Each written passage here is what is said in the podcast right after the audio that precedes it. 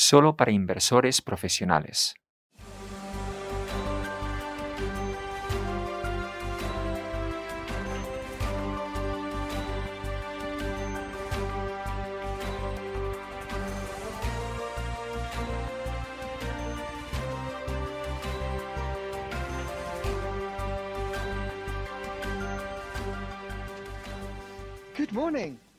Buenos días. Es miércoles 26 de agosto. Bienvenidos a esta edición especial de Morning Expresso. Pero antes de empezar, un par de recordatorios prácticos, como siempre. Tenemos traducción simultánea que está funcionando ahora mismo. Si quieren escuchar a nuestros intérpretes, pueden darle al botón de traducción simultánea donde aparecen las distintas opciones de idioma para que puedan elegir el que prefieran y escuchar la traducción simultánea de la sesión. También tenemos un botón para preguntas, así que si tienen alguna, pueden enviarlas a través de ahí o por correo electrónico a nordeafans.nordea.com. Muy bien, ya pasamos a mi invitado de hoy. Tenemos a Niels Bonstrand, que es el consejero delegado de Nordea Asset Management. Buenos días, Niels. Buenos días, Paul. ¿Qué tal? Bien, evidentemente antes de esta sesión he investigado un poco y he descubierto una cosa sobre ti, Niels, que a lo mejor mucha gente desconoce. ¿Estás listo? Sí, sí. Seguro que te estabas preguntando qué voy a decir ahora. Bueno, pues leí en una entrevista que diste en el 2009 que eres súper fan de Bruce Willis. ¿Es verdad? Bueno, era verdad en el 2009 y bueno, sigo siendo fan de sus películas de entonces. ¿Vale? Porque se me ha ocurrido que organicemos la charla de hoy siguiendo los títulos de distintas películas de Bruce Willis. ¿Qué te parece? Pues muy bien, Así que vamos a empezar hoy con una de sus películas más antiguas, Armagedón. Y por supuesto, con lo de Armagedón me estoy refiriendo a la pandemia del COVID y al impacto que está teniendo sobre nuestro sector. Y después me pareció buena idea que pudiéramos hablar de una película que se titulaba Historia de lo Nuestro y que hablásemos de lo que ha pasado en Nordea durante este año y luego podríamos pasar a El elegido y ahí podríamos hablar un poco de cómo ha gestionado estos desafíos Nordea y luego podríamos terminar con el sexto sentido, donde quisiera que hablásemos de algunos de los aspectos relacionados con la inversión responsable y ESG, no solamente en la actualidad, sino con cómo piensas que va a evolucionar en los próximos años. Pues suena muy bien, Paul, gracias. Genial, pues entonces vamos a empezar con Armagedón. En tu función como consejero delegado, evidentemente tienes que tener una visión muy amplia de todo el sector de la gestión de activos. ¿Nos podrías dar tu opinión sobre cómo ha afectado al sector la pandemia del COVID y a Nordea Asset Management en concreto? Yo creo que los países y también las gestoras de fondos se han visto sorprendidas por la epidemia. Evidentemente no esperábamos que esto evolucionase como lo ha hecho todos, gestoras, pero también los estados y los gobiernos. Seguíamos muy de cerca lo que estaba pasando en China pero no creo que ninguno nos esperásemos lo que ha pasado después.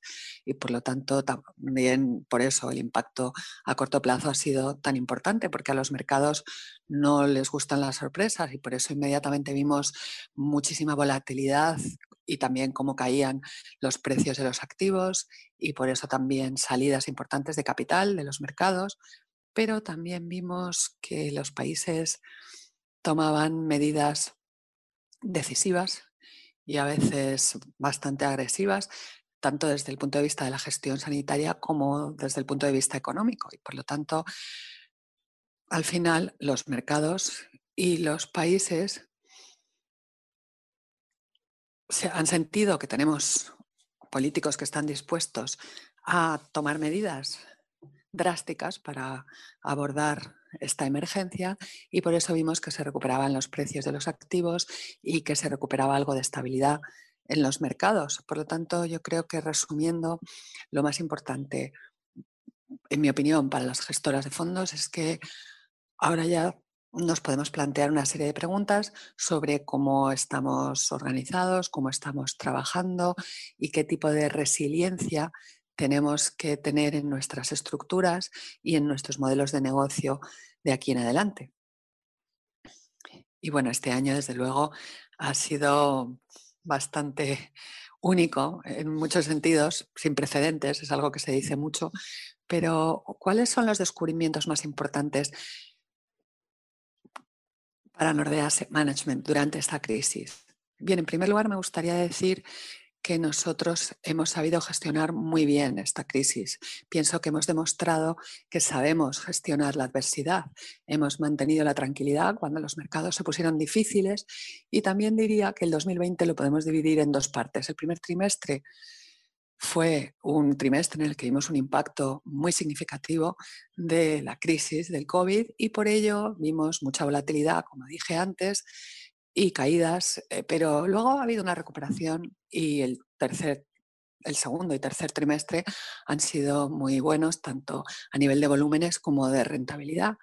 Además, yo creo que nuestra estrategia de estabilidad ha tenido efecto. Nuestra gama de productos STAR, nuestras soluciones multiactivos y también nuestro fondo Climate and Environment han seguido durante esta crisis generando las rentabilidades que habíamos prometido a nuestros clientes. Por lo tanto yo espero que seguiremos viendo mucha demanda de estos productos y en general todos se han recuperado muy bien y como organización pienso que nos hemos enfrentado a un desafío y hemos conseguido gestionarlo con éxito y demostrar que somos muy, muy resilientes. Y hay una última cosa que me gustaría añadir y que a veces subestimamos, y es el nivel y la calidad de las relaciones con los clientes, que son particularmente cruciales en este tipo de situaciones de crisis. Y yo pienso que la confianza que sienten en nosotros nuestros clientes es algo que es muy valioso y nuestra interacción y contactos con los clientes para mantener esa confianza son algo crucial para nosotros. Y por supuesto, esto en un momento en el que había mucha gente que estaba bien confinada o bajo cuarentenas y no podía ir a trabajar o viajar, y ahora probablemente tampoco mucho. Y decías algo que es muy importante, que es eso de mantener un contacto estrecho con los clientes. ¿Qué medidas ha tomado Nordea Asset Management para mantener esa estrecha relación con los clientes? Bien, en primer lugar, lo que hemos hecho ha sido reforzar nuestros canales digitales inmediatamente. Y la verdad es que estoy muy orgulloso de cómo ha respondido nuestra organización. Y yo pienso que en el centro de todo lo que hacemos está siempre esa relación con los clientes y por lo tanto mantener el contacto con los clientes en momentos como estos ha sido y va a seguir siendo nuestra máxima prioridad. Y la forma en la que hemos usado la tecnología y cómo lo hemos visibilizado para nuestros distribuidores y nuestros clientes ha sido, por ejemplo, con ese microsite eh, Stay Alert. En esa página web ofrecemos información de primera mano actualizada que es especialmente relevante para nuestros inversores en estos momentos con información actualizada sobre previsiones macroeconómicas con, con, nuestros gestores y también las mejores oportunidades de inversión en las actuales condiciones del mercado. Y he visto que en esta diapositiva hay dos fotos tuyas, nada menos. E, eso es el equipo de marketing. Y yo mm, ninguna, no sé muy bien cómo sentirme al respecto de eso.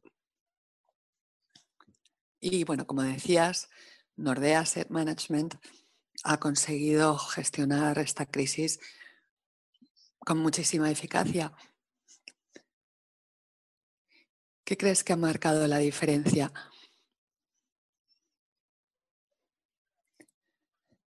Bueno, aquí en primer lugar y sobre todo está nuestra función, que es ser una organización orientada a la inversión que funciona a través de la distribución y por lo tanto en el centro está siempre la rentabilidad de las inversiones y mantener esa rentabilidad y cumplir las promesas que hemos hecho a nuestros clientes. Y también al trabajar a través de la distribución lo fundamental es mantener esa relación estrecha con nuestros clientes y reforzar esas relaciones en todo momento. Y luego además creo que tiene también mucho que ver con el hecho de que tenemos un equipo muy experto, resiliente y con muchísima estabilidad, porque en estas situaciones importa mucho el funcionamiento de la organización, si tienes los conocimientos y la experiencia necesarias para gestionar este tipo de crisis. Y yo creo que hay que resaltar la importancia de la experiencia cuando entramos en una situación de crisis y nosotros hemos sabido aprovechar la experiencia de nuestros equipos y también su compromiso y su dedicación. Un compromiso que se refleja tanto a nivel individual en cómo todos eh, han sabido gestionar el periodo de confinamiento, pero también es algo muy visible en la organización en, su conjunto, el espíritu de equipo que ha demostrado toda la organización durante esta crisis y cómo han sabido aunar esfuerzos para seguir cumpliendo esas promesas que habíamos hecho a nuestros clientes. Y también tenemos un equipo que lleva mucho tiempo trabajando en esta empresa lo que demuestra el, excelente clima de trabajo que se ha sabido crear en la organización, el que haya tanta gente que lleve tanto tiempo trabajando en ella y ese equipo y también sus clientes llevan interactuando muchísimo tiempo y eso seguro que ayuda también en periodos como estos. Por supuesto que sí. Y además, creo también que como tenemos esta estructura multiboutique, también eso nos ha permitido seguir ofreciendo productos de inversión que son adecuados para las condiciones del mercado en la actualidad y que también nos han permitido seguir integrando y utilizando eh, ese ADN de inversión responsable ESG que tenemos. Pero desde luego que tiene que ver con esa estrecha relación tanto dentro de nuestros equipos como con los clientes y ese espíritu de equipo al que me refería. Bueno, Nils, está muy bien que acabes de hablar de inversión responsable, SG, porque al principio dije que esa era un área de la que me gustaría hablar contigo. Nordea Asset Management ha sido pionera en inversión responsable desde hace muchísimo tiempo. ¿Qué crees que nos distingue en este contexto? Pues yo creo que es algo que está absolutamente en nuestro ADN. La inversión responsable no es algo nuevo para nosotros, es algo que está profundamente enraizado en nuestro ADN nórdico, es algo que llevamos mucho tiempo haciendo. Ya en 1988 lanzamos nuestros primeros fondos con filtro sectorial y fuimos de los primeros firmantes de los principios de Naciones Unidas de inversión responsable en el 2007. Y eso es algo que hemos seguido reforzando y mejorando. Además, debería añadir que el hecho de que ahora otros estén apuntando a esta tendencia es algo muy positivo porque juntos podemos tener mucho más impacto que nosotros solos y promover el cambio y además de eso nosotros podemos ofrecer soluciones a nuestros clientes tanto con productos ESG como nuestros fondos STAR o nuestro fondo Diversidad de Género o Global Climate and Environment, pero además también podemos construir carteras multiproducto para nuestros clientes con distintos niveles de riesgo y distintas clases de activos con plena integración ESG. Y finalmente, yo diría que tenemos una gran trayectoria en el engagement, siempre que hemos querido tener un diálogo constructivo con las empresas en las que invertimos y con los clientes también. En el 2019 tuvimos más de 100 actividades de engagement distintos con las empresas en las que invertimos.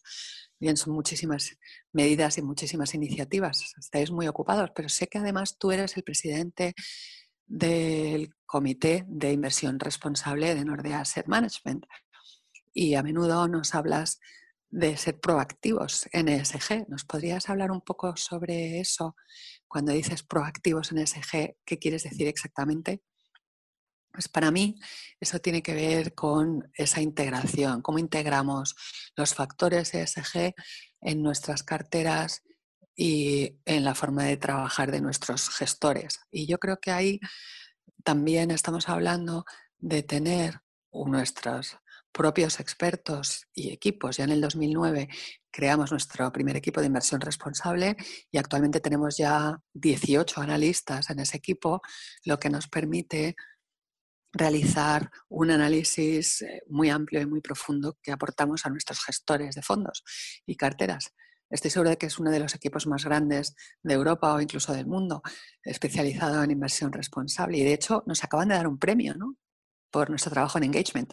Sí, es así. Estamos muy orgullosos de nuestros premios. Hemos ganado el ESG Investment Initiative of the Year o iniciativa de inversión ESG del año, era una iniciativa para reducir la contaminación que causan los laboratorios farmacéuticos en la India, que es parte de un compromiso que tenemos a largo plazo de trabajar con los laboratorios farmacéuticos en los que invertimos para que reduzcan la contaminación que generan. Eso es importantísimo, evidentemente, que no solo cerremos los ojos y hagamos como si no está pasando, sino que trabajemos con las empresas para intentar mejorar las cosas y usar nuestra influencia para que mejoren las empresas en las que invertimos y con las que trabajamos. Eso es algo que Nordea se toma muy en serio. Sí, además, Paul, creo que es un ejemplo excelente de cómo el engagement puede conseguir esa doble materialidad, es decir, que lo que hacemos en la práctica para nuestros clientes es reducir el riesgo de las carteras y de las empresas que hay en las carteras en las que invertimos y al mismo tiempo intentamos limitar el impacto negativo que causan esas empresas eh, sobre la sociedad o el planeta. Así que realmente son las dos caras de esta moneda las que intentamos ah, abordar con nuestro engagement. Muy bien. Y hemos hablado de la situación actual, pero me pregunto, ¿cómo piensas que esta pandemia y esperamos la recuperación que la seguirá va a afectar la inversión ESG en el futuro? Bien, yo creo que la crisis del coronavirus es una crisis sanitaria que tiene unos efectos, además, enorme sobre la economía y los mercados. Es un desafío social enorme para nuestras sociedades y también ha visibilizado eh, problemas como las cadenas logísticas, la biodiversidad, la actividad del sector farma y todos estos son temas importantes en el contexto de la inversión ESG y por lo tanto bueno, lo que me preocupaba, sobre todo al principio de esta crisis, es que ahora nos estábamos enfrentando a algo que amenaza nuestras vidas, pero también nuestras economías. Y eso es algo que hizo que me preocupara sobre si vamos a seguir comprometidos con nuestros objetivos de sostenibilidad eh, como sociedades y con nuestras hojas de ruta de sostenibilidad mientras nos enfrentábamos a este nuevo desafío. Pero yo creo que ha quedado claro entre nuestros clientes y en los países en general, eh, cuando vemos las políticas que están anunciando los gobiernos, en cuanto a que se está priorizando una recuperación verde y más sostenible y por lo tanto estas prioridades son aún mayores que antes de la crisis. Y también he oído a Naciones Unidas y cada vez más también a los políticos americanos hablar de construir o recuperar una economía mejor, que tiene que ver, por supuesto, con este cambio hacia un futuro más sostenible. ¿Crees que la inversión responsable a largo plazo va a tener mucha evolución en la próxima década o así? Sí, yo creo que es una tendencia que se va a seguir intensificando porque encaja perfectamente con las preferencias de las futuras generaciones de inversores y además es un campo con muchísima innovación y por lo tanto creo que se van a dar grandes cambios y además, como decías, es verdad que los gobiernos ahora están priorizando estos temas mucho más que antes y por eso se están aprobando nuevas normas y nuevas leyes y, y eso es algo que va a seguirse acelerando. Y si hablamos de macro tendencias, hablaría en primer lugar de la integración del análisis de riesgos ESG en el análisis de las carteras de los fondos. Yo creo que esto es algo que se va a convertir en la norma, que nosotros llevamos haciendo ya en Nordea Asset Management mucho tiempo. Y la otra macro tendencia que creo que se va a intensificar es el análisis de impacto, porque los clientes van a querer saber el engagement que hacemos, pero también el impacto que estamos teniendo como resultado de este engagement con las empresas. Y por lo tanto, vamos a tener que saber cuantificar ese impacto. Y nosotros, como parte de nuestras prácticas, también hemos empezado a comunicar una serie de métricas ESG nuestros fondos STAR y nuestro fondo Climate and Environment que permite a los clientes ver cómo impacta sus inversiones en esas métricas ESG. Genial. Muchísimas gracias, Nils. Lo que vamos a hacer ahora es poner la diapositiva resumen y, por supuesto, como siempre, te diré que si tienes algo que añadir, según vaya comentando esa diapositiva, me interrumpes en cualquier momento.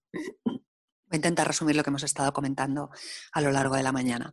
En el 2020, nuestra estrategia ha dado muy buenos resultados, particularmente los productos STAR, que son esos fondos ESG que tenemos, pero también nuestras soluciones multiactivo han tenido muy buenos resultados y prevemos que esto continúe de aquí en adelante. En segundo lugar, experiencia. Hemos hablado de eh, cómo hemos sabido gestionar esta crisis y la cantidad de experiencia que tiene el equipo y el compromiso que tiene el equipo que trabaja en Nordea y que eso realmente se ha notado en nuestra gestión de esta crisis. La inversión responsable es parte de nuestro ADN nórdico, es algo que llevamos haciendo mucho tiempo y lo has mencionado eh, de pasada, pero quería resaltar el hecho de que tenemos soluciones ESG que podemos ofrecer a nuestros clientes. Eso es nuestro público de hoy. ¿De qué estamos hablando? Bueno, lo que decimos es que tenemos unos elementos básicos que son nuestros productos STAR, nuestros productos de inversión responsable, y podemos combinarlos con la experiencia de nuestros equipos multiactivos para crear carteras personalizadas para nuestros clientes, según sus preferencias y sus necesidades. Y esto es algo que es bastante nuevo y si tiene interés en saber algo más, por favor, contacten con los responsables de Nordea para que les puedan dar más información. Y finalmente, tenemos esas rentabilidades tan atractivas a largo plazo porque tenemos realmente una gama muy amplia de productos y soluciones para satisfacer las necesidades de los clientes. Así que según las necesidades y las preferencias que tengan, les podremos ayudar a encontrar oportunidades de inversión atractivas. Bueno, eso era todo lo que queríamos tratar hoy. Nils, ¿algo que añadir antes de que terminemos? Nada más, solo gracias. Bueno, no, gracias a ti. Y la semana que viene voy a tener a Hilde Jensen eh, aquí en Morning Expresso, que es la responsable de Fundamental Equities, que es una de las boutiques de, dentro de Nordea, y vamos a hablar con ella de cómo ha transformado el equipo para convertirla en una boutique ESG. Vamos a hablar de cómo trabajan esos productos STAR y también qué es lo que hace que esa oferta de productos sea tan competitiva. Y bueno, por lo tanto, no se lo pierdan. Mientras tanto, por supuesto, pueden visitar nuestro microsite Stay Alert y ahí lo que encontrarán son todas estas sesiones que hemos tenido en las últimas semanas y también podcasts, sesiones de preguntas y muchas cosas más. Así que por favor visítennos y como decía al principio, si quieren enviarnos alguna pregunta, lo pueden hacer a nordeafans.nordea.com. Y eso es todo. Nos vemos la semana que viene.